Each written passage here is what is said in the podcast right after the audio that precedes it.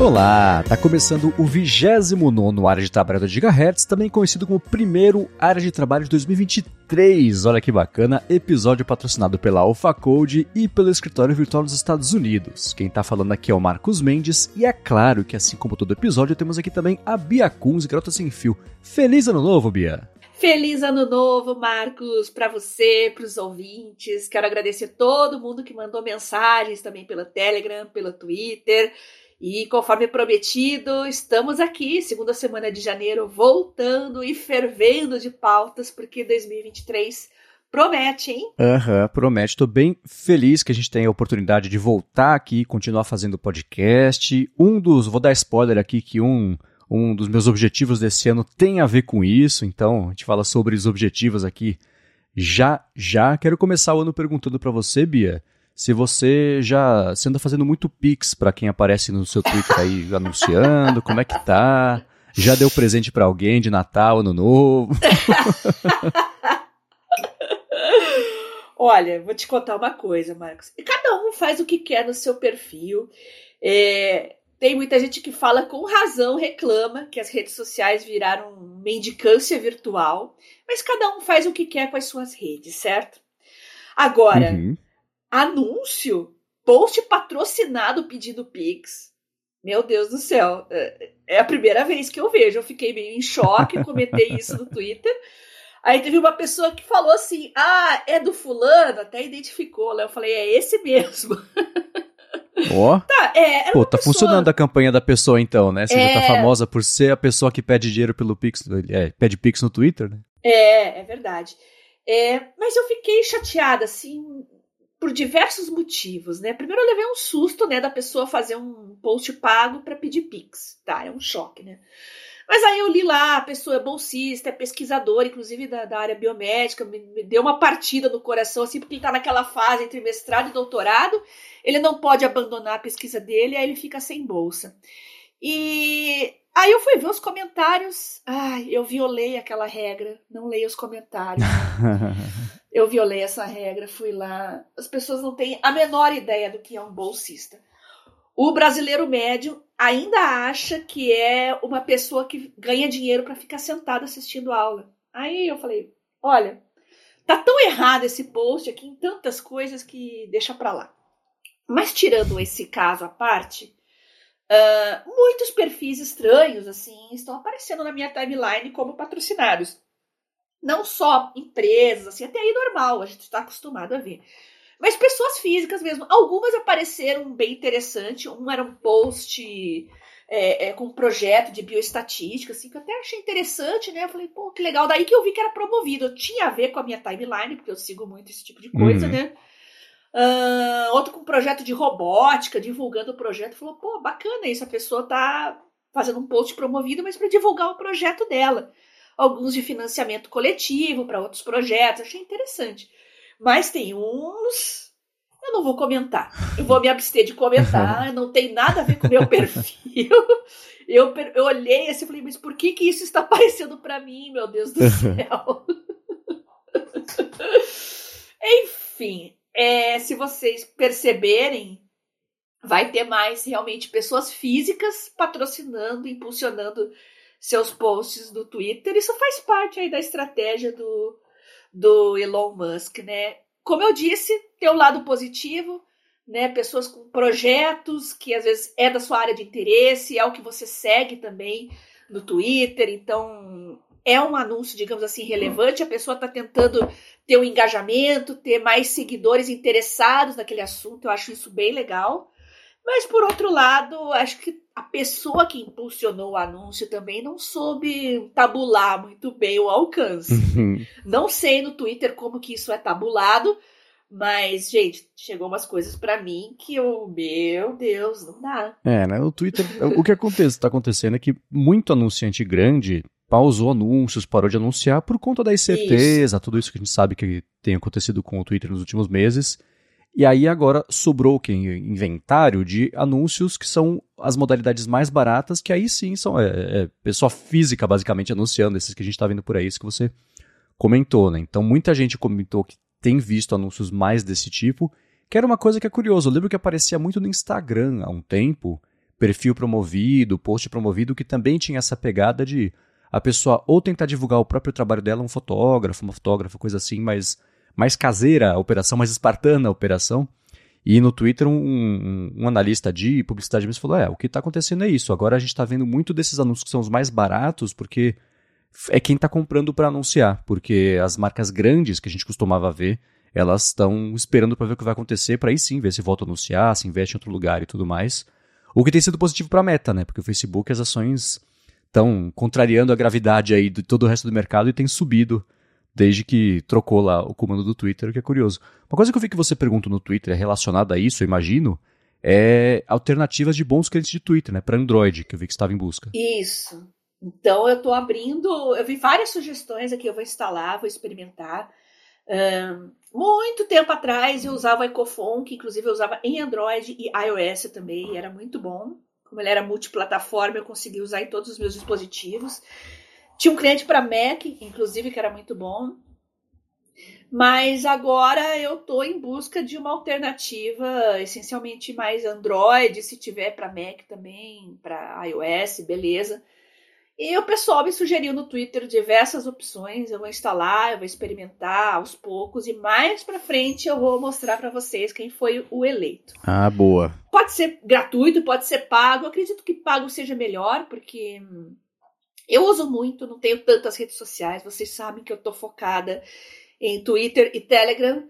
Então eu já tô com o Telegram pago, eu não me importo em alavancar um pouquinho os níveis de customização no meu Twitter também. tô para experimentar o Twitter Blue, tô só esperando passar essa onda de essa bagunça que tá, mas eu pretendo experimentar o Twitter pago também, por curiosidade.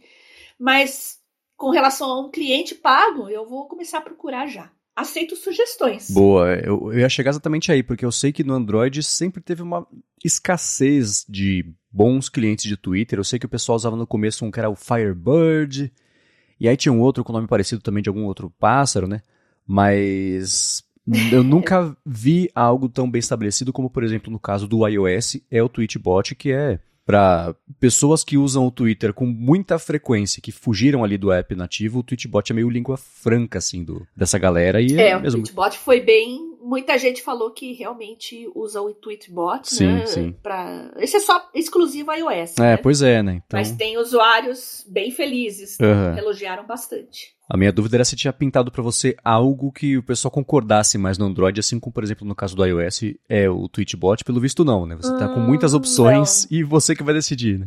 É, pois é. Teve muita sugestão e eu vou experimentar, vamos ver. Boa, boa. Então, o que ah, o que for mais bacana, conta pra gente que eu coloco aqui na descrição, que eu tenho certeza que muita gente vai curtir essa dica, porque. Já tô anotando aqui pautas para 2023, Twitter para Android. É, e você tá anotando com uma caneta diferente? Como é que você tá fazendo a anotação?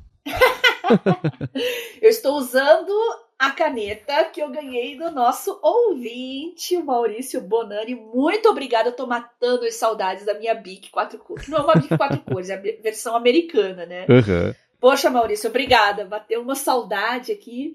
No episódio das canetas, eu comentei que eu tive essa bic, que no lugar da. É uma bic quatro cores, só que no lugar da tinta verde, ela tem, ele tem uma lapiseira, que para mim é bem mais útil que a tinta verde, né? Uhum. Então, só que não vende no Brasil. Eu comprei há muitos anos, acho que numa Target ou num Walmart, nem sei, uma loja dessas popularizou nos Estados Unidos. Achei muito legal e adorei. Aí eu perdi, ou me roubaram. Eu acho que foi no hospital isso. Que, bom, hospital é assim, né? Caneta em hospital, ninguém é de ninguém, né? Você deixa em cima do balcão ali, o pessoal passa a mão mesmo e já tá. Às vezes nem é por maldade, penso uhum. que é, é para usar ali já estão pegando. Mas eu senti muita falta da minha Bic. Uhum. Obrigada, Maurício. Eu fui curioso porque teve esse episódio e aí ele mandou no Twitter assim para mim: Ah, escuta, a caneta que a Bia comentou no podcast é essa aqui? E mandou uma foto promocional, né? Que ele achou, sei lá, na Amazon, coisa assim. Falei, isso aí é próprio. Uhum. Ele falou, beleza. Aí deu uns meses, ele falou, então, ó, tá chegando aí. eu fiquei Não, com ele uma. Ele mandou duas. Então, ele mandou três, tá? Ele eu fiquei com duas. uma. Ah, as outras duas estão aí com você. Não, ótimo. Eu tenho um backup aqui, o que me, me favorece, né? Eu posso usar é, com mais vontade. Uhum. Eu tenho várias aqui, e para esse ano, eu, eu, nós vamos falar de metas daqui a pouquinho, né? Uhum. Tem algumas canetas tinteiro que eu gostaria esse ano, assim, só que eu, eu sou meio chata, sabe? Eu funciono muito à base de sistema de recompensa. Uhum. Então, eu tenho alguns projetos novos agora para 2023. Eu não vou conseguir comentar tão cedo com vocês, porque eu vou conseguir ajustar isso melhor depois do carnaval, não é para agora. Mas eu tô com uns projetos bem interessantes e tô com duas canetas que eu quero muito, que são a, a, o meu presente, digamos assim, caso eu atinja essas metas, né? Isso é questão de trabalho. Agora, com relação à saúde, eu ainda não defini qual vai ser a minha recompensa. Uhum. Eu tenho alguns quilos para perder, que eu acumulei dos corticoides lá desde a Covid ainda, né? E o Trenfia, que é o meu medicamento novo, que eu vou dar entrada agora, tenho que passar por um monte de burocracias e tal. É um imunobiológico, então você não pode tomar como se fosse como se fosse Dorflex, né? Então não é um remédio simples assim. Você tem que provar que, por exemplo, que não tem tuberculose, que que você está apto realmente a tomar esse medicamento, né? Uhum. Então, já adiantei para vocês as minhas metas aí, tá vendo? E eu coloquei duas canetas tinteiro, né? O que interessa aqui, que vão ser uh, as minhas recompensas caso eu atinja meus objetivos esse ano. Se vocês quiserem saber qual que é, vocês comentem, mandem mensagem, mais para frente em outro episódio eu falo, tá bom? Beleza. Então vamos começar com um follow-up aqui em relação às últimas semanas né, de pausa. Começou, a galera foi escutando, se atualizando, mandando follow-ups aqui pra gente. Mas antes disso, eu quero tirar um minutinho do episódio para agradecer a Alpha Code, que segue, é claro, patrocinando aqui o área de trabalho e quer falar com você que tem um produto, se você tem uma empresa, um projeto que tá, já passou da hora, mas ainda dá tempo de você fazer um bom aplicativo bacana para lançar ainda nesse ano. Se você já tem um aplicativo que está abandonado, está encostado, a meta é, puxa, precisava atualizar, você pode falar com a AlphaCode com desconto ainda por cima, se consegue fazer ou atualizar seu aplicativo. A AlphaCode é uma empresa especializada no desenvolvimento de aplicativos para empresas que querem fazer essa transformação digital. Ela fez mais de 200 apps já, tanto para Android quanto para iOS, que foram baixados mais de 20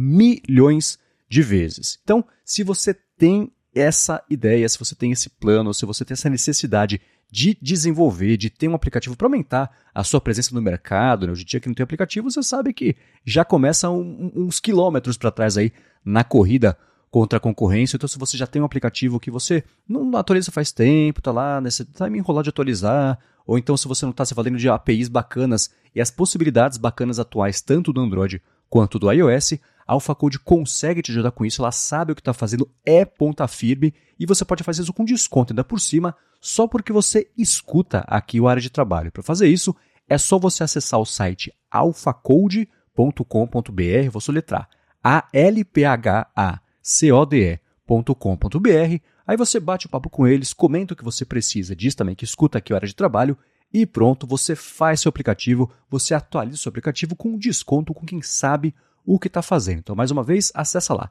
alfacode.com.br e resolve de vez nesse ano o seu aplicativo. Muito obrigado, AlphaCode, pelo patrocínio mais uma vez e contínuo aqui do área de trabalho e pelo apoio a toda Gigahertz. E olha quanta coisa a gente fala aqui de ideias de aplicativos, né? Hoje a gente está falando de cliente Twitter para Android, né? Eu estou sentindo falta de customizações, de ferramentas diferentes, mas você pode também criar o seu aplicativo do zero para sua empresa.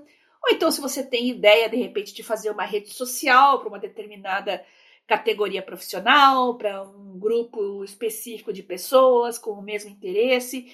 Enfim, ideias é o que não faltam. A diferença é que você que ouve o área de trabalho pode tirar sua ideia do papel graças a esse incentivo que a Alpha Code está oferecendo aos nossos ouvintes. Aproveitem. Isso aí, muito obrigado. E vamos lá. Follow-up sobre as últimas semanas. O Samuel Costa escutou o episódio que você fez um excelente review do OneNote e ele comentou que não é só para quem assina o Office. Ele falou que ele é, usa há anos aí por conta do Hotmail dele, que no PC ele usa o OneNote para Windows, é no Android também. Ele falou, inclusive, que tem até notas compartilhadas com a esposa dele e que fez a faculdade 100% no OneNote. Tem treino da academia também no OneNote, planejamento de viagem, até as notas adesivas sincronizadas com o PC dele, porque ele adora mesmo esse aplicativo. É verdade. O OneNote é muito poderoso. Às vezes as pessoas ficam muito ligadas nessas soluções mais recentes, né? Inclusive uh, no YouTube, né? Os entusiastas de produtividade e tal estão sempre falando das mesmas figurinhas de sempre, né? Notion, Obsidian, entre outros. Mas a gente já tem um aí que está há muito tempo no mercado, que está integrado com a Suite Office, que é muito bom, é muito poderoso. Só tem aqueles probleminhas que eu falei com relação a espaço, a você gerenciar o número de cadernos de acordo com a capacidade do seu dispositivo. Mas tirando isso, é uma solução perfeita. Eu realmente faz tempo que eu não uso a minha conta gratuita, tá lá ainda, né?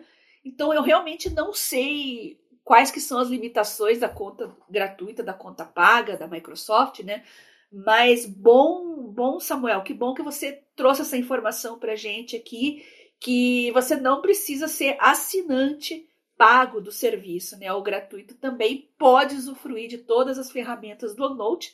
E tá aí, tá aí a sugestão dele. Olha para quanta coisa legal você pode usar o OneNote. É, né? O OneNote, a minha impressão, dando uma espiada na interface dele, comparando com as interfaces dos outros aplicativos que o pessoal acaba preferindo usar mais, é que a interface do OneNote parece um pouco mais engessada. Ela tem cara do, do Office, que é bem cartesianão, tudo quadrado, né? É. Aquela coisa é, que não é velha, mas comparado com essas interfaces mais modernas, que acaba ganhando, por comparação, aspecto de um pouco velho, uma coisa meio. Sei lá, que é. é Cara de Office. Isso, é, né? Que, assim, é, tem muita coisa escondida em muita aba, muita opção, né? Então, acho que isso pode acabar assustando um pouquinho a galera que nunca mexeu em nenhum, vai mexer em qual? No Office cheio de aba ou nesse aqui que tem uma interface bonitinha, feita para mobile, não sei o que, lá, lá, acaba preferindo os outros, mas não tem nenhuma dúvida de que o OneNote é. é mesmo tão poderoso quanto você já provou, na verdade, que ele é. Né? Uhum. Em compensação, quem usa muito, né?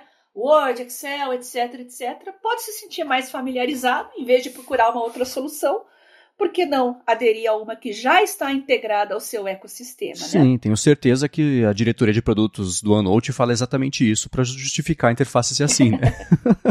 já é familiar. Né? Para muita gente é uma vantagem, né? Uhum, claro, claro, sem dúvida. A gente também recebeu um outro follow-up sobre mensageiros antigos, outra pauta que comentamos anteriormente aqui. O Michel Bushman falou que o ICQ existe até hoje. Lembrou uhum. a gente que o ICQ tá firme e forte. Oh, oh. Ele ainda faz esse, esse som? Deve fazer. Tá, né? tomara. É Tomara. esquece, né? Só falta ressuscitar o MSN também. Verdade, né? Tá aí uma dica de graça pra Microsoft, né? Mas o, o, uhum. o ICQ, ele ganhou uma pegada mais WhatsApp, Telegram, ele virou um, um mensageiro moderno, é. né, digamos. Então, perdeu aquela, aquele o, o que ele era, na verdade, ele, ele era mais concorrente do MSN mesmo, né? Como você é, lembrou agora também do MSN. E eu recuperei minha conta, entrei para ver como é que tá. É muito engraçado que era uma cápsula do tempo, né? As, pessoas, as pessoas que eu seguia estão todas lá ainda, sim, tudo conta inativa, mas a lista de, de pessoas que eu tinha adicionadas é, existe até hoje. A descrição tava tudo de quando eu tinha, sei lá, 10, 11, 12 anos, que é quando bombou o ICQ. Eu entrei logo no comecinho, né? A gente comentou do Win meu Win era lá do começo, com poucos dígitos e tudo mais. Mas existe até hoje. Eu vou. Eu eh, não sei, eu vou instalar e tentar achar alguém para conversar, só para ver se a hora que chegar a notificação Os faz o barulhinho. da escola? É.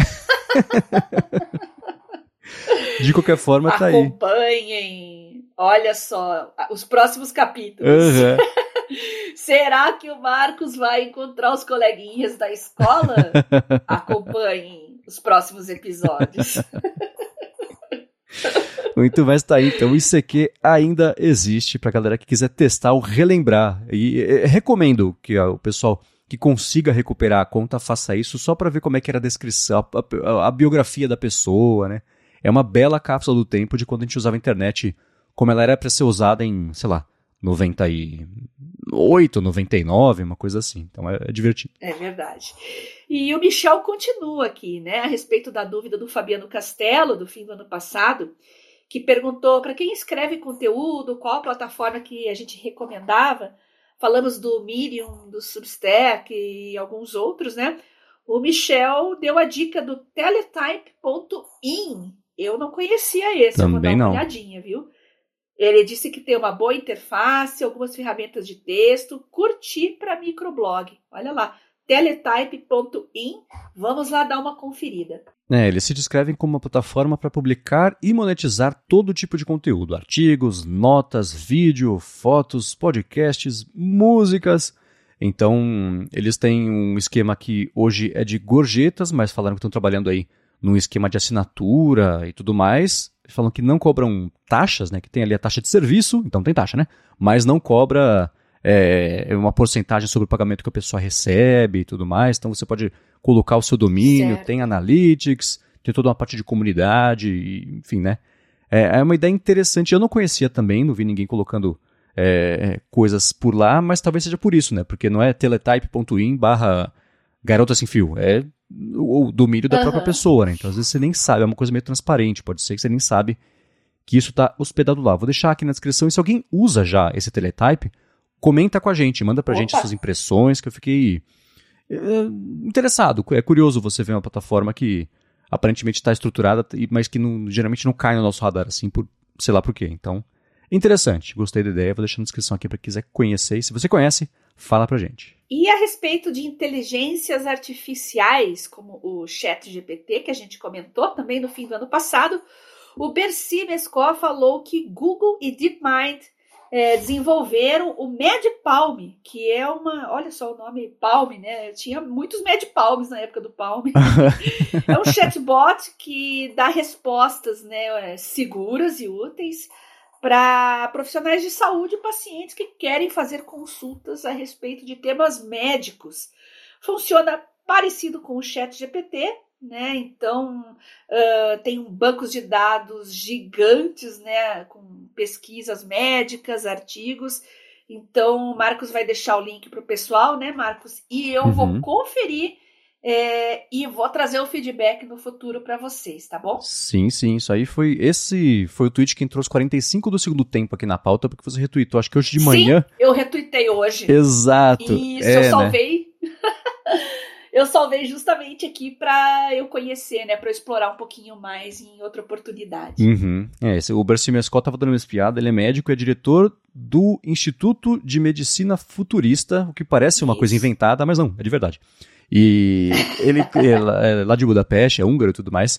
E é promissora essa tecnologia, né? Curioso que isso é uma coisa que o Google desenvolveu junto com a DeepMind, que no fim das contas é do Google, porque as últimas semanas, o último mês, na verdade, foi dominado pela discussão do chat GPT, como ele é basicamente o futuro da busca online e como o Google está ficando para trás, não por preguiça, não por incapacidade técnica, mas por responsabilidade, porque o que o chat GPT responde não tem nenhum tipo de.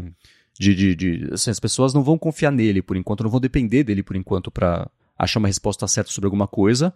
Já o Google, a gente acredita que o que ele apresenta para a gente é confiável, o que ele apresenta para a gente é seguro, né, que tem ele estruturado para apresentar as respostas desse jeito. Então, eles não tinham feito nada sobre isso e tá uma, uma briga grande até internamente na empresa para eles lançarem alguma coisa assim, que eles estão trabalhando nisso, mas deixarem o público acessar para a gente ver que eles também estão nesse cenário. E justamente nesse mercado de medicina, de saúde, eles estão mostrando agora essa, não uma resposta ao chat GPT, mas usa mais ou menos a mesma tecnologia, só que saúde a gente sabe que você tem que ser muito confiável, além da, da- do mínimo, porque você mexe com a vida das pessoas, informação que, assim, se você passar a informação errada, se a pessoa é, chegar numa informação errada por conta do que o seu mecanismo de busca apresentou, ela pode morrer, né? Então existe uma responsabilidade gigantesca. Aí é bacana ver o Google com a DeepMind fazendo algo nesse sentido, já deixando as pessoas, talvez, de um jeito limitado por enquanto, acessarem, começar a experimentar, ver qual é, porque, sem dúvida, o jeito que o chat GPT apresenta respostas é o futuro da busca online, né? não tem dúvida. Exato, exato. E para quem tem Telegram, eu deixei no meu canal do Telegram a dica de um chatbot desses para Telegram mesmo. Deixa eu ver qual que é a arroba dele bem certinho aqui. Arroba open AI chat underline bot. Open AI chat, tudo junto, aí underline bot. Então, esse é um bot do Telegram que eu achei bem impressionante também. Eu faço algumas perguntas, já estou fazendo algumas perguntas da área médica eh, para esses bots, assim, meio que para testar, para conhecer. Eu, eu procuro fazer perguntas não óbvias, mas perguntas contextualizadas. Por exemplo, um determinado gene que tem alelos diferentes. Uh, eu pergunto separadamente qual é o impacto genético daquele gene, qual que seria o impacto imunológico daquele gene. Uhum. E até agora as inteligências artificiais estão respondendo bem direitinho. Eu até pretendo pegar uma prova de hematologia que eu tenho aqui e responder toda com inteligência artificial. eu já fiz essa prova, gente, eu não tô colando não, tá? É uma prova antiga e eu quero responder, fazer o bot responder ela, mandar para minha professora e perguntar quanto de nota ela daria. Ah, depois legal. eu conto para ela que foi uma inteligência artificial. Legal, legal, legal. É bom porque ela fica esperta. Se tiver algum malandro querendo colar na prova usando essas ferramentas, ela já vai ficar de prontidão também, né? Uhum. Meio que eu vou entregar o ouro aqui. Mas é interessante para você ver até que ponto um chatbot desses pode responder uma prova de uma disciplina é, aqui eu tô falando da área médica, mas em tese pode ser qualquer assunto, né? É, né? Esse assunto. A Jonas Turner no Street Journal fez um vídeo que ela tem feito vídeos bem engraçados e curiosos e pertinentes, ou de review de produtos novos, ou de tecnologias novas, como foi aqui o caso do Chat GPT. Então ela fingi, fingiu, a, conceito do vídeo é ela fingindo ser uma aluna de uma faculdade, uma escola americana, e a, é, entregando trabalhos de literatura, de revisão de livro, escritos, na verdade, pelo Chat GPT, e colocando lá os professores para darem a nota, analisar e tudo mais.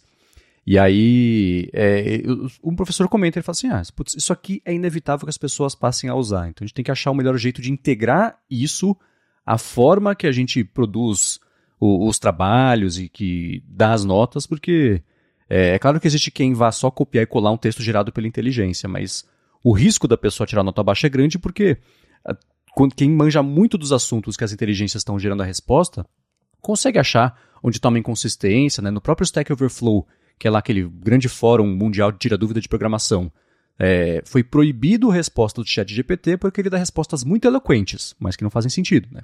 Então, isso pode confundir. E teve até uma notícia que pintou esses dias de um professor da Universidade Americana que pegou lá uma aluna usando o chat GPT para entregar uma prova, um trabalho, porque existe uma ferramenta que acho que é da própria OpenAI, eu vou procurar e deixar aqui na descrição, que você cola o texto e ela te dá a probabilidade do texto ter sido ou não gerado por uma inteligência artificial, né? Porque Olha, tem ali uma. Aí sim, hein? Então é, é, é o contra, é a contra-tecnologia para essa tecnologia nova, as duas sendo feitas pela mesma empresa, né? que é curioso. Esse próprio Exato. chat do, do Telegram que você mandou é da OpenAI, né? Que é a, quem está fazendo aí Isso. o chat GPT, né? Então é inegável que esses bots vão mudar o, o jeito que as pessoas pesquisam ou, ou geram até conteúdo. Então, o desafio vai ser como integrar isso, especialmente para a escola, que deve ser um pesadelo hoje você é, dar aula para molecada, assim, porque telefone, cola, prova, essas coisas, tudo misturado, né?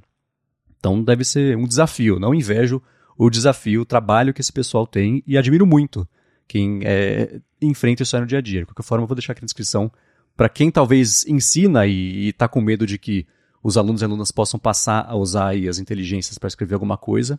É, já tem uma ferramenta aí para contra-atacar isso aí, para quem precisar. Importante. Tem muitos professores que nos ouvem aqui, né? Uhum. Então, tem que ficar esperto, viu? Olha, a malandragem corre solta e os estudantes não estão dormindo no ponto, não. Definitivamente As mentes não. do mal vão usar Vou usar as inteligências artificiais até para colar na prova. Tem que ficar ligado aí com as colas modernas. Eu não sei se você viu, Marcos, mas uh, a Microsoft está querendo integrar isso ao Bing também. Uhum. Você viu alguma coisa sobre isso? É, eles, eles são investidores da OpenAI. Então, existe aí um alinhamento de, de mercado, de estratégia. Então, é curioso pensar que talvez o Bing saia na frente disso, porque o Bing, desde que ele foi lançado, ele é a piada dos buscadores, porque, né? Era, era na época lá do, do, do Balmer, que ele inspirava muita confiança, é. né? Então, mas é curioso. Eu tava pensando nisso. Já pensou o Bing ser o Google Killer? a ironia dos séculos, né? Nem de um só, de múltiplos séculos. E eu caçei rapidinho aqui, o nome da ferramenta é GPT-2 Output Detector Demo. Então tem essa. Pera aí que eu vou anotar também. Uhum. Pode falar de novo? GPT-2, que é a versão anterior da tecnologia certo. do GPT, Output Detector uhum. Demo. Se você precisar, tá aqui na descrição, tá, Bia? Beleza. É que eu já anoto aqui do lado, porque terminando a gravação, uhum. eu já corro lá para conferir. Boa. Então, Marcos, vamos falar de metas de ano novo, dos objetivos para 2023, já que esse é o primeiro episódio do ano. Já antecipei algumas coisas para vocês, uhum. né? Então, eu tenho algumas metas profissionais, como eu expliquei direitinho. Uh, eu não vou poder definir isso agora tão cedo, vai ficar para depois do carnaval, por questões de agenda e compatibilidade de projetos também. Uhum. Mas eu tô mais focada na parte de saúde, porque se eu realmente não tiver saúde, eu não vou conseguir fazer nenhum outro projeto. Uhum. É, sem dúvida. Então, esse medicamento novo aí tá na minha no topo da lista, porque todo o resto depende dele. E eu sugiro a vocês que estão definindo seus objetivos para 2023, uh, quebrando, inclusive, como a gente já tinha falado, né, quebrando uma, a sua meta grande em pequenas tarefas para você alcançar e cumprir passo a passo. Uh, as de saúde, na minha opinião, tem que estar sempre no topo das prioridades, porque todo o resto da sua vida, pessoal, profissional, familiar, Uh, depende de você ter uma boa saúde, bem-estar.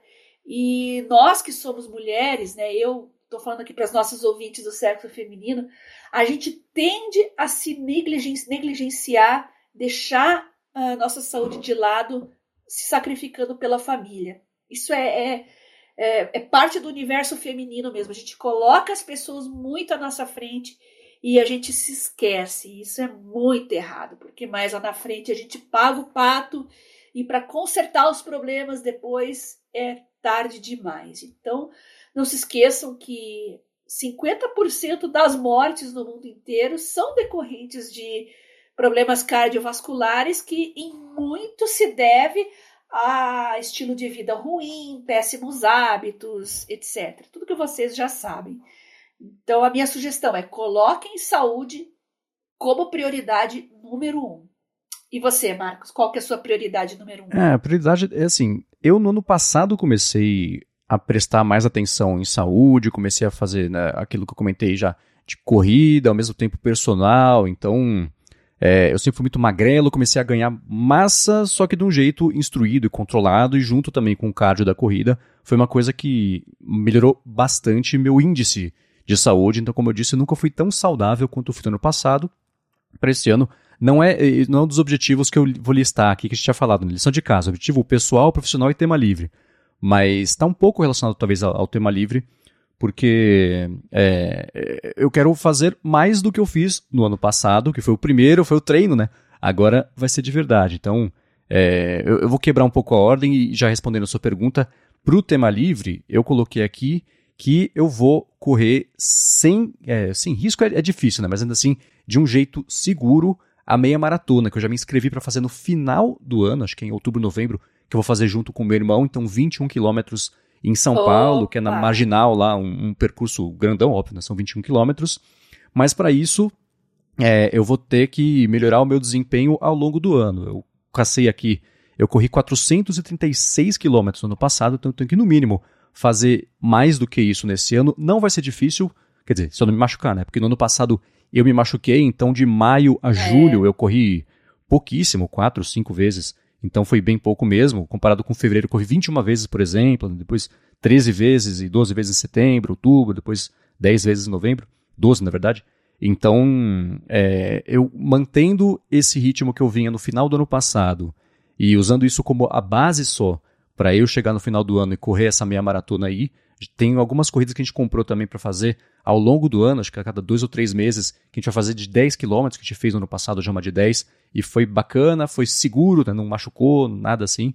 Então, é, a, a saúde é manter e melhorar com a base que construí no ano passado para que o, o, objetivo do tema livre, que é correr essa meia maratona de um jeito seguro possa acontecer e é, é no final do ano de propósito, né? tem um ano inteiro aí para planejar e eu tenho a sorte de já estar tá num patamar bacana, né? seguro e, e, e saudável para construir em cima disso. Olha, isso que você falou é muito interessante. Você já faz a inscrição para uma coisa lá na frente, então a sua consciência meio que já se coloca no prumo e fala: opa, agora eu não posso furar mais. Uhum. Então você fica mais motivado e fica com um senso mais de urgência de incorporar aquele objetivo no seu dia a dia. Sim, sim. Eu tô falando nisso porque eu lembrei que quando eu voltei a andar, depois que eu fiquei um tempo em cadeira de rodas, eu também coloquei como objetivo fazer uma corrida de 5K. Uhum. Só que por questões médicas eu nunca pude ir além dos 5K, porque eu tenho como sequela, uh, uma das minhas articulações do tornozelo era ligeiramente fora da posição.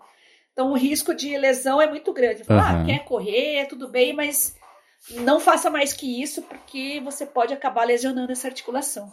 E na época eu incorporei o remo ah, legal. Então eu já estou antecipando um dos meus objetivos aqui também, que é voltar a remar. Eu gostava muito. E quando eu estava bem, eu corria 5 quilômetros, remava mais 5 e ainda pedalava uns 30 ou 40. Essa época eu estava muito bem. E olha que é uma ex-cadeirante, hein? Uhum. Que legal, Bia. eu estava super motivada. Pena que eu tirei um rebote, acabei perdendo tudo isso, então eu estou incorporando aos poucos, eu estou escolhendo melhor uma, uma atividade, porque faço academia, tudo, mas não é uma coisa que me dá prazer. Eu gosto mais de coisas ao ar livre, uhum. né?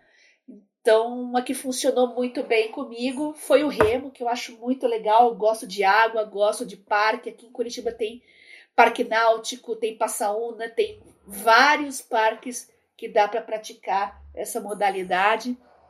Inclusive aqui em Curitiba a seleção paralímpica treinava também, eu convivi muito com eles lá. Então uhum. eu já tendo uma condição de saúde, eu me aproximei bastante deles na época, era muito legal isso.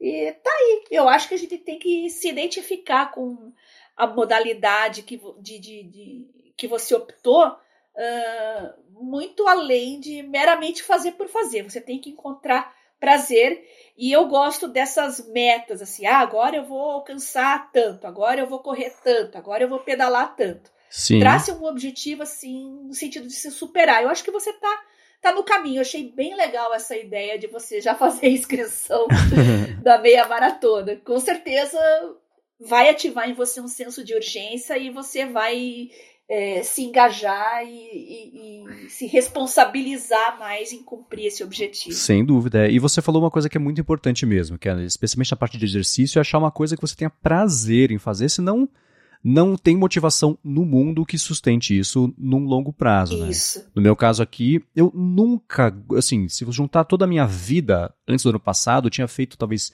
cinco minutos de academia, uns três a primeira vez, para falar, né, não gostei. Dois depois falar, é, de fato eu não gostei e pronto, né? Só que mudando aqui para São José e eu comecei a fazer com a Larissa. E aí depois ela teve que mudar o dia a dia dela, eu passei a fazer sozinho, mas tinha criado o hábito já, encontrado onde era o prazer de fazer isso.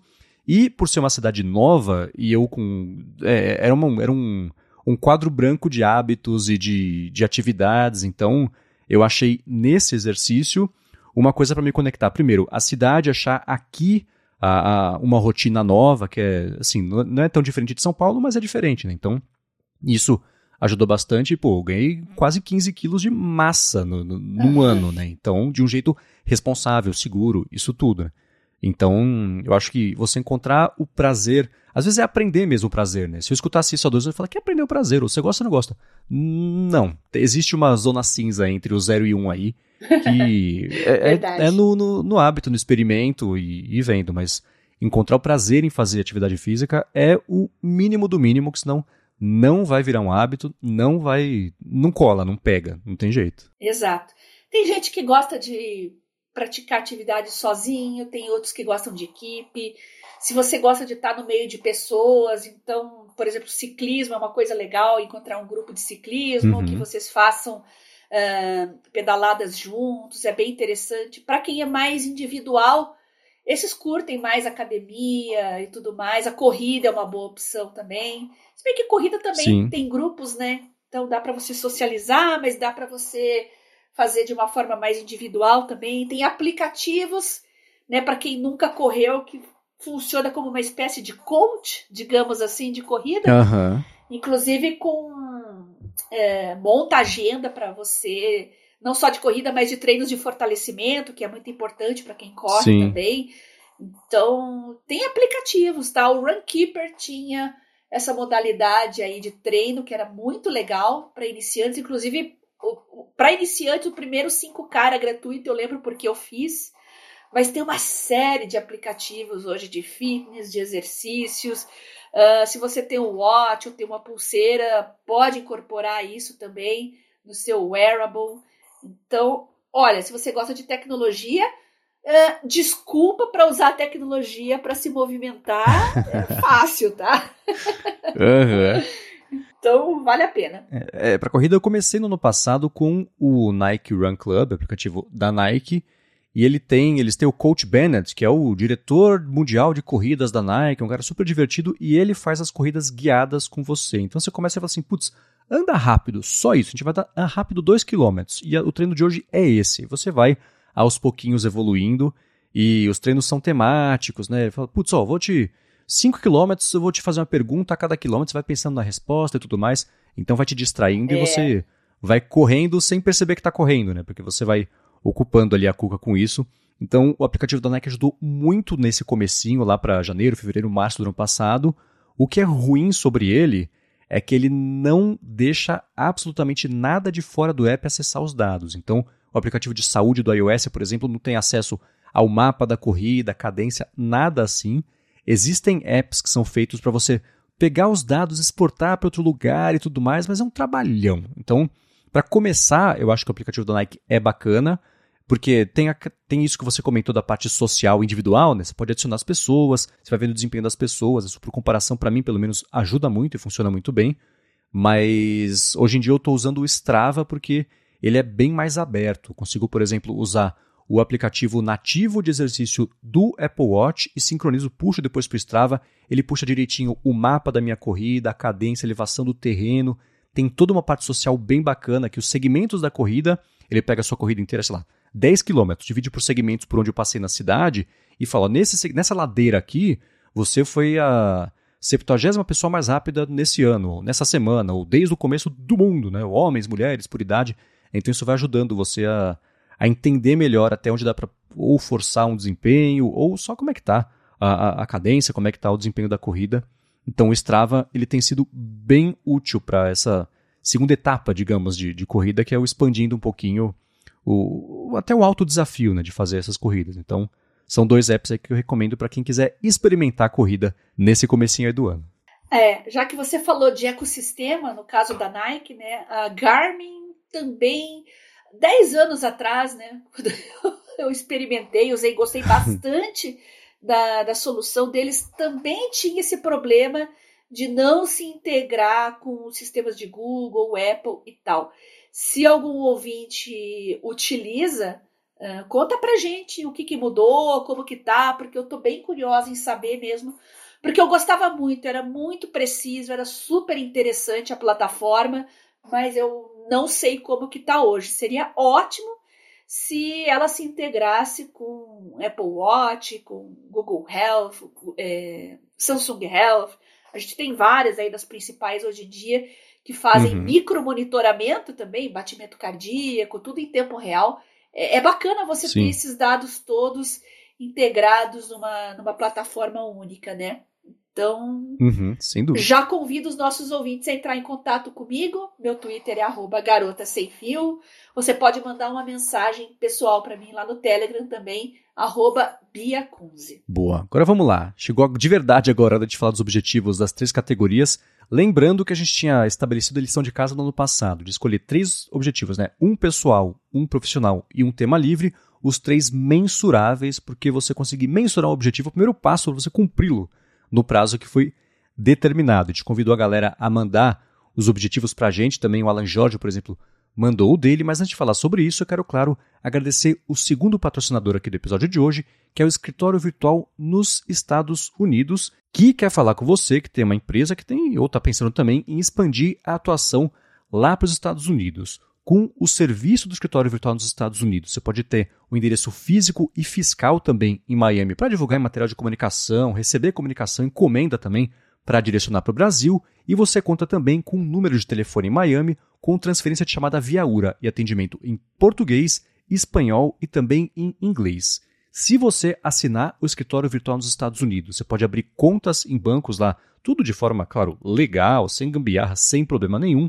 E, além disso, dependendo do plano também que você contratar, eles disponibilizam uma sala de reunião física lá do escritório deles para você usar, ficar pertinho do Aeroporto Internacional de Miami. Eles têm planos que vão desde o básico ao avançado, né, para caber em todo tipo de bolso. Tem muito influenciador, influenciadora, por exemplo, que usa o escritório virtual nos Estados Unidos para ter essa presença, o endereço principalmente para receber mesmo encomendas. Então, de empresas grandes até o pessoal, é, uma presença bacana só no Instagram, por exemplo, tá usando lá o escritório virtual nos Estados Unidos. E para você ver os planos que eles oferecem, entender direitinho como funciona, acessa escritório virtual nos eua.com.br br. Lá você pode tirar todas as suas dúvidas ou por meio de um formulário de contato, um FAQ também, até por WhatsApp, né? Então acessa lá escritório virtual nos eua.com.br e dá o primeiro passo para a expansão internacional da sua empresa nesse comecinho de 2023.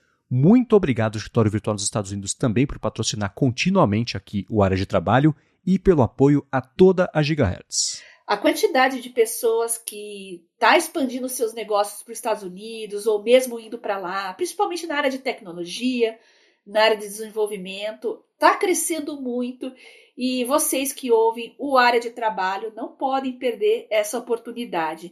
Aproveitem isso que o escritório virtual nos Estados Unidos está oferecendo para os ouvintes e para toda a nossa comunidade aqui do área de trabalho e coloque como suas metas e objetivos de 2023 expandir os seus horizontes. Muito obrigado ao escritório virtual por patrocinar o área de trabalho e dar essa forcinha aos nossos ouvintes para alcançar os seus objetivos. Muitíssimo obrigado e vamos lá. O Alan Jorge mandou para você lá no Telegram os objetivos dele para 2023, que são iniciar o desenvolvimento de um aplicativo ou de um jogo, estudar e tirar o JPL N5, que é, ele mora no Japão, né, então é uma certificação, me parece, de, de idioma por lá, conseguir um certificado Python, perder 5 quilos, aí, um objetivo mensurável bacana para ele, voltar a fazer gerenciamento financeiro pessoal. No comecinho do podcast, a gente fez um episódio bem bacana, bem completo sobre isso, eu vou deixar o link aqui na descrição, e também voltar a escrever. Ele falou que no passado escreveu textos que foram publicados lá no site da saudosa revista Mac+, abraço Sérgio Miranda, e ele parou por causa da faculdade. Interessantes os objetivos dele, né? Legal, conversei com o Alan, é, desejo muito sucesso aí nos seus objetivos. Bem interessante, né, o fato dele morar no Japão e tudo mais. Então, é, é, a questão da, de voltar a escrever é uma coisa que faz parte do nosso desenvolvimento pessoal, que é uma coisa muito importante. Eu colocaria quase pau a pau com a saúde, porque é uma forma de higiene mental, é uma forma de saúde mental, uhum. né? Você escrever ou aprender um idioma, né? Porque mantém a sua mente ativa, você está desafiando, né, a sua parte cognitiva a crescer, a melhorar e tanto escrever como aprender um idioma é uma coisa que traz melhorias em diversos outros aspectos cognitivos na sua vida. Isso já tem vários estudos mostrando isso que ativar diferentes partes do cérebro trazem um ganho global para as demais áreas também. Então achei muito legal aí os objetivos do Alan. Sim, sim. E vocês que estão escutando aqui, que quiserem também compartilhar com a gente os objetivos de vocês, mandem para a gente, manda para a Bia no Telegram, manda para mim lá no Mastodon também, arroba MVCMendes, que a gente pode trazer aqui. Se você não quiser que a gente cite seu nome, não tem problema, a gente não cita, só fala para a gente, tem que saber, né? Mas a gente compartilha os objetivos, que é bacana a gente saber o que o pessoal está pensando em fazer, tem como objetivo, porque pode inspirar as pessoas a terem ideias do que fazer, a entender melhor, é, é, até um jeito talvez de mensurar esses objetivos, né? A parte mais, mais eficiente de conseguir fazer isso. Então mandem que a gente vai gostar muito e tenho certeza que você também vai ajudar muita gente a encontrar os próprios objetivos aqui para esse ano. É, é verdade. Agora eu quero saber de você, Bia. E aí? Então, os meus objetivos profissionais eu vou delinear melhor depois do carnaval.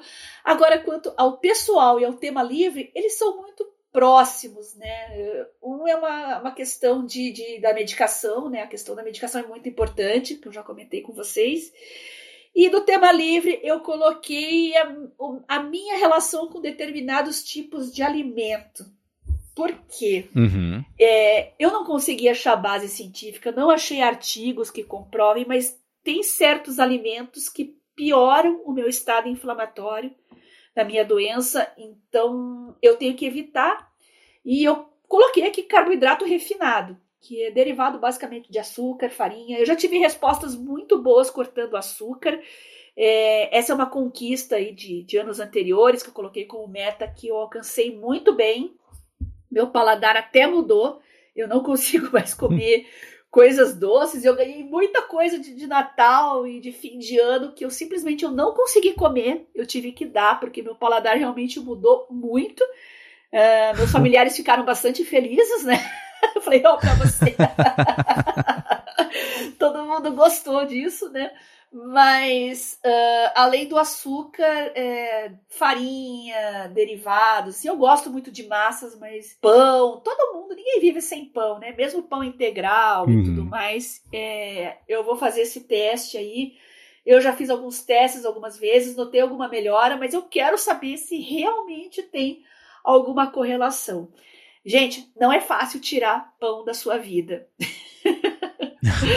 não é fácil. Eu já percebi que é, eu pensava que era o glúten. Até falei isso muitos anos atrás, comentei no Twitter se o glúten teria alguma relação com doença autoimune. Não achei nada na literatura, mas eu vi muitos relatos, de forma empírica mesmo, gente, de, gente falando que tirou e melhorou uh, diversas condições de saúde.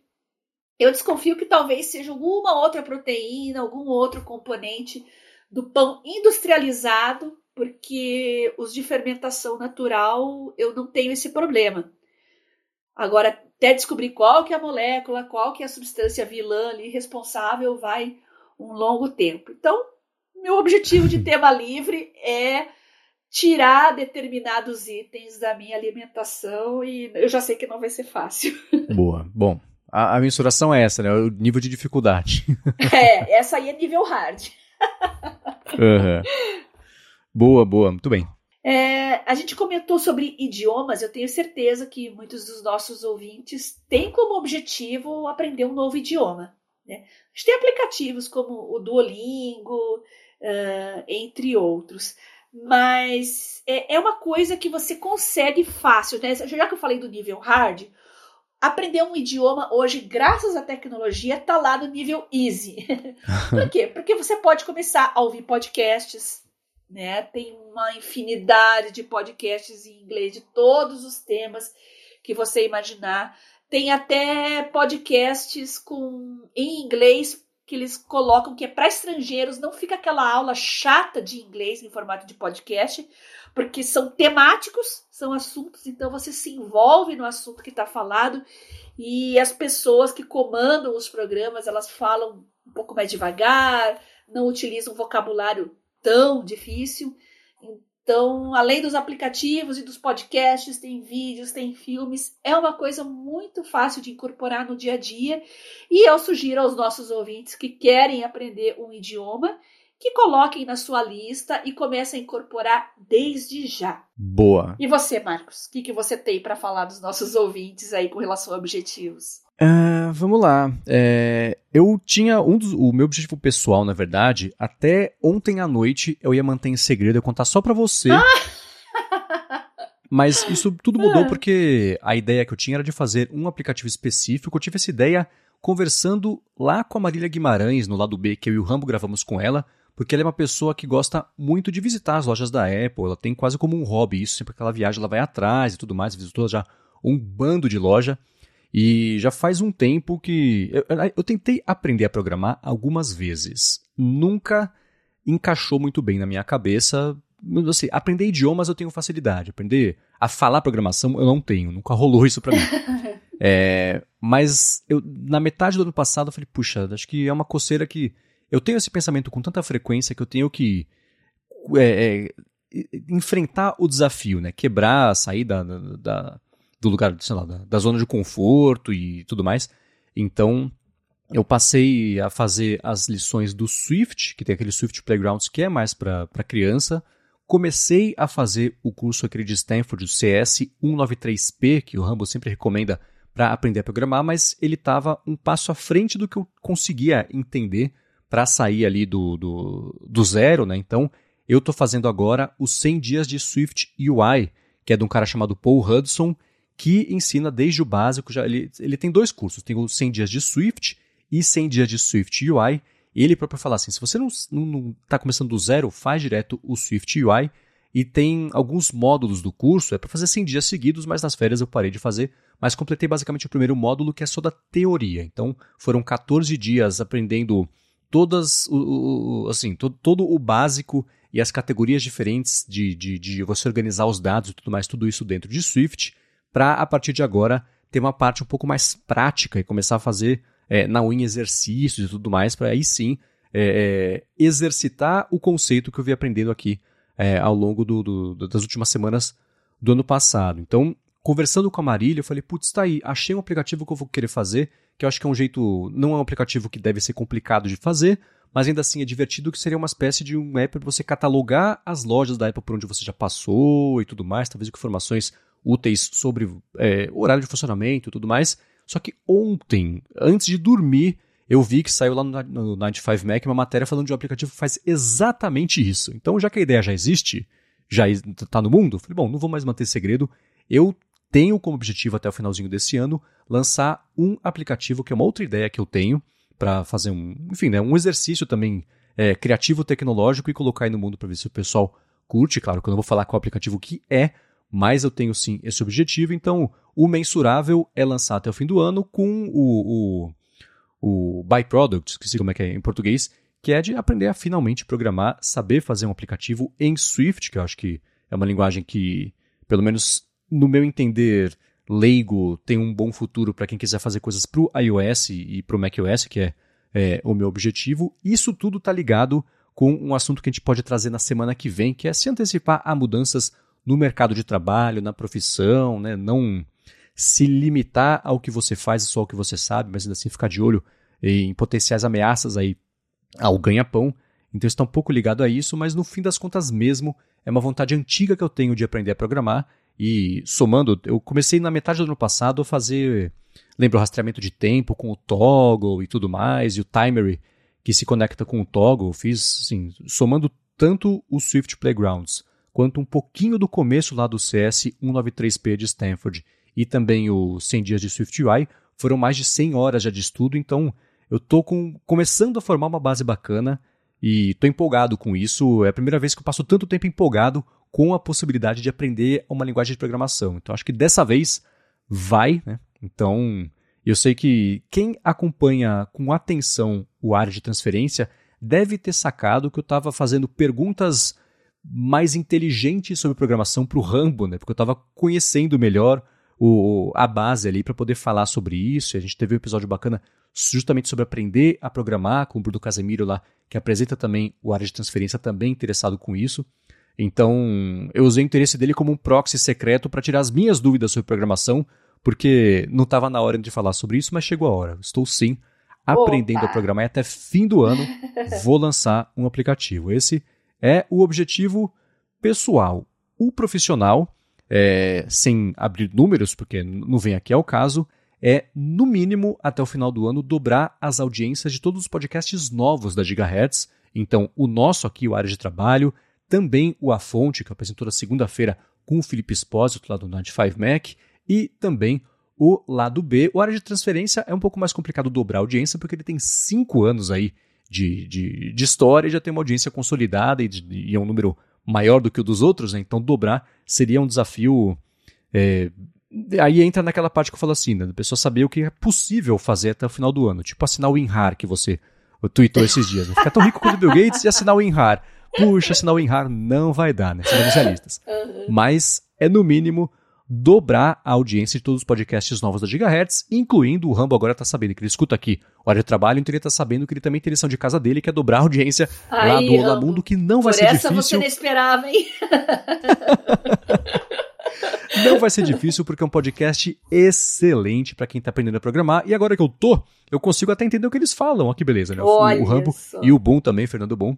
Então tá aí, dobrar, no mínimo dobrar as audiências de todos os podcasts que a gente lançou na Gigahertz. Então, Muito o- a bem. fonte, o nosso aqui era de trabalho e o Olá Mundo e o podcast secreto, acabei de falar sobre ele, né? O lado B também, que é o podcast é, é, divertido e, e com um conceito curioso aqui que eu e o Rambo lançamos no ano passado também para Gigahertz. Legal.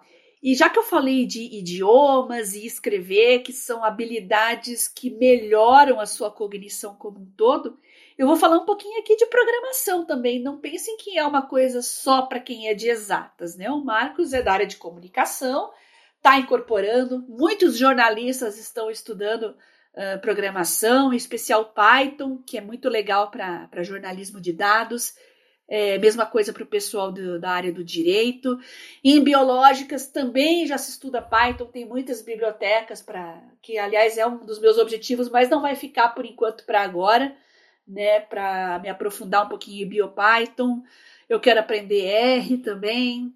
Eu quero aprender alemão instrumental, mas um passo de cada vez. Essas metas eu coloquei mais para frente, talvez para o segundo semestre ou ano que vem, mas qualquer um pode e deve estudar alguma linguagem de programação, porque também melhora a sua cognição como um todo, melhora o seu raciocínio lógico. Olha, vocês só têm a ganhar em aprender idiomas e aprender programação. Então, se você ainda está definindo as suas metas para esse ano e quer colocar alguma meta que tenha a ver com o seu desenvolvimento pessoal, fica a dica. Agora, eu posso fazer uma pergunta que eu sei que muita gente está se fazendo, Bia? Sim. O que, que é alemão instrumental? Ah, é o alemão técnico. Ah, Ah, na área de tecnologia, biotecnologia, tem muita. ah, aquele vocabulário técnico que mesmo o alemão do dia a dia assim não conhece. Uhum. Fala, não, não sei o que, que é isso. Se eu falar pro meu pai, por exemplo, que é nativo, e eu começar a trazer uns termos para ele, ele não vai saber dizer o que, que é, porque é muito da área técnica. Caramba! né? É. Existe inglês instrumental também, que é área médica, tem para engenharias, então. Só que para o alemão, que já é uma pedreira naturalmente, né? Imagina um Uhum. alemão instrumental. Eu já tentei levar alguns textos, algumas coisas pro meu pai. Meu, meu pai mesmo ficou de cabelo em pé. tá louco, né? Então, Alemão é nível hard desde o começo. né? É, e é- mas é importante para mim, porque eu não sei se tem ouvintes nossos que estão na Alemanha, que moram, estudam, trabalham para companhias alemãs, sabe que a área de biotecnologia, a área farmacêutica é muito forte na Alemanha e o alemão instrumental acaba se tornando importante também. Ah, que legal, bacana. Bom, aí só isso, e para passar a régua, o tema livre, que era a, a terceira, o terceiro objetivo, é que eu comentei no comecinho sobre é, o objetivo é correr a meia maratona, mas no meio do caminho ficarei mais saudável e correr com segurança a meia maratona. Terminar a meia maratona, acho que é o, objetivo final É. aí pro tema livre. Com certeza, com certeza. Começa a treinar desde já. E ouvintes, eu quero saber de vocês agora. Da semana que vem, vocês têm um tempinho para pensar, colocar no papel, organize suas metas, seus objetivos. É importante você não só definir os objetivos, mas como você vai chegar até lá. Quebre o seu objetivo em pequenos objetivos, né? Coisas que você pode cumprir no dia a dia. Enfim, é, quebrar o todo em pequenas partes para que você atinja no final o pleno. Então compartilhe com a gente, meu Twitter, arroba garota sem fio, mas você também pode mandar em privado para mim lá no Telegram, arroba biacunze, e como o Marcos já falou aqui, se vocês quiserem, a gente não fala o nome nem nada, mas é interessante que vocês falem não só o objetivo, mas usando alguma ferramenta Uh, aqui nós falamos de aplicativos, falamos de dispositivos. É, como você pretende usar a tecnologia para alcançar essa meta em específico? Conta pra gente, nós estamos curiosos. Eu tô muito curioso porque cada vez que uma pessoa que es- escuta aqui a gente entra em contato, é um universo que eu não tinha ideia que era alguém que trabalhava nesse universo que escuta aqui a gente. É curioso a gente saber como é que as nossas dicas se aplicam, sei lá, para alguém que cozinha, para alguém que trabalha numa empresa de, de nanorobótica. Então é muito bacana ver é, a amplitude aqui de, de ouvintes que a gente tem. Eu sempre fico muito Isso. contente em ver quanta gente com, com coisas de, de diferentes aqui que fazem, que escutam a gente. Então manda mesmo, quero saber os objetivos de vocês. Para encontrar os links aqui do que a gente comentou ao longo do episódio, vai em gigahertz.fm barra adtrabalho barra 29 ou dá mais piada aqui no seu aplicativo de podcasts nas notas do episódio. Quero, claro, agradecer aos patrocinadores aqui do episódio de hoje, que é Alpha Code e Escritório Virtual nos Estados Unidos, a vocês que escutam, especialmente que estão chegando aqui hoje, que estão conhecendo hoje aqui nessa retomada do horário de trabalho, porque te recomendaram. Muito obrigado a quem recomendou, obrigado a você que seguiu a recomendação e está chegando por aqui também. Espero que seja um podcast bacana e útil para você. Recomende para mais gente ainda para ajudar a cumprir o meu objetivo, que é de dobrar aqui as audiências dos podcasts. Deu uma força aí. Até... Sim, vamos ajudar. Até o finalzinho desse ano, né? obrigado de coração. Aham, uhum, isso ajuda é. muito, recomendação, review. Então. Mas especialmente recomendação, né? Porque a gente sabe que círculos é, pequenos de amigos, a gente confia muito no que nos recomenda. Então, se você conhece alguém que vai curtir o área de trabalho, conta para essa pessoa e espero que a gente é, é, corresponda à expectativa. E obrigado, claro, Bia, a você por mais uma vez ter ajudado a gente aqui a ter uma vida mais produtiva nesse episódio específico, sabendo é, planejar para chegar no final do ano e falar: beleza, cumpri aqui os meus objetivos. Eu que agradeço você, Marcos, por participar, pelo convite para participar desse projeto tão maravilhoso, os ouvintes que nos prestigiam, que fazem isso acontecer, aos nossos patrocinadores. E eu reforço o convite, recomende o podcast para um amigo, um conhecido. Como o Marcos disse, a gente tem uma amplitude é, de profissionais né, muito grande, não fala restritamente para pessoas da área de tecnologia, porque a tecnologia já faz parte da vida de praticamente todo mundo, de qualquer área, de qualquer profissão. Então, se o podcast uhum. fez de algum modo diferença na sua vida ao longo de 2022, recomende para alguém iniciando de 2023 e ajude o Marcos a alcançar suas metas. É isso aí. Muito obrigado mais uma vez aqui pela audiência de vocês. A gente volta na semana que vem. Beijoca sem fio a todos e até semana que vem. you